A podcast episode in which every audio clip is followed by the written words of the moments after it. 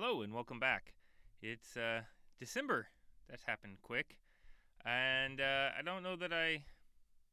I don't know. I don't know the time flew by, but uh, we're getting close to the end of the semester and starting to wrap things up. We're kind of getting into a routine, uh, but I, really wanted to talk about a, a, a post I saw recently.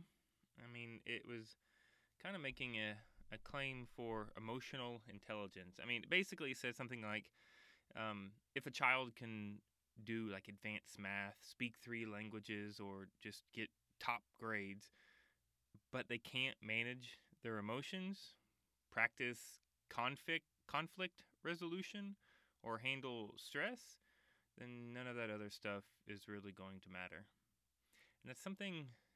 The more I read it and thought about it, I had to agree, and it's something I I wonder about like as a teacher and as as a as a parent it's really nice to say i mean i guess you can brag about those things.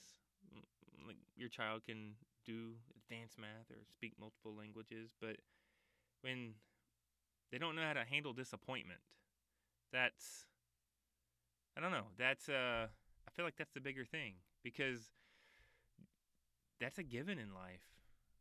You're, you're not always going to get what you want you're not always going to um, have everything pan out the way you would like. And how you come back from that says more about you as a person.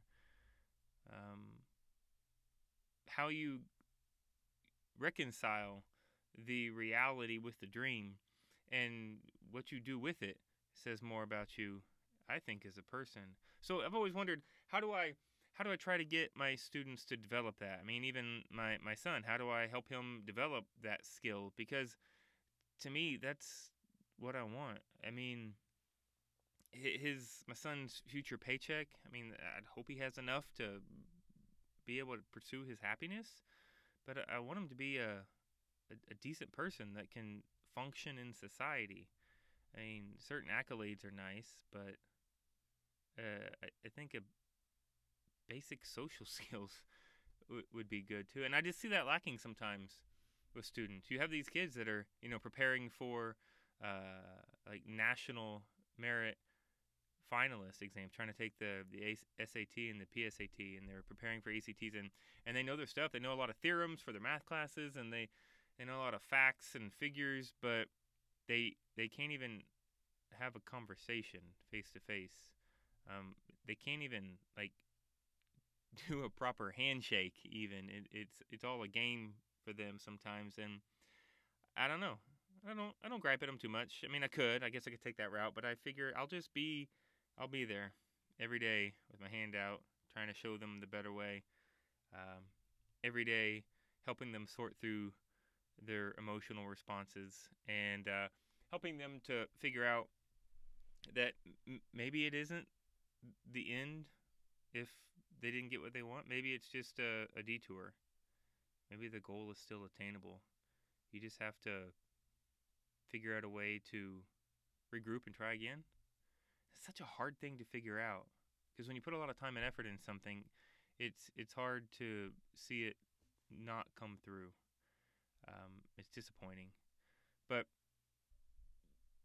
the better we as teachers can help our students see that um, one door closing is cliche that that another one is opening. I think the better off they'll be, and the better off they'll be in their community and, and in the world. That what's the old line? You you you can't always get what you want, but if you try some find sometimes you just might find you get what you need. I found myself humming that today in in class, uh, and I think it's true. So I don't know. Think about it in your life. Are there ways that you focus too much on the the headline and instead of the the raw skill that's needed and just to get through life? And maybe you should do something about that. Maybe we should do something about that as teachers. I think that's a decent goal. All right, as always, have a day.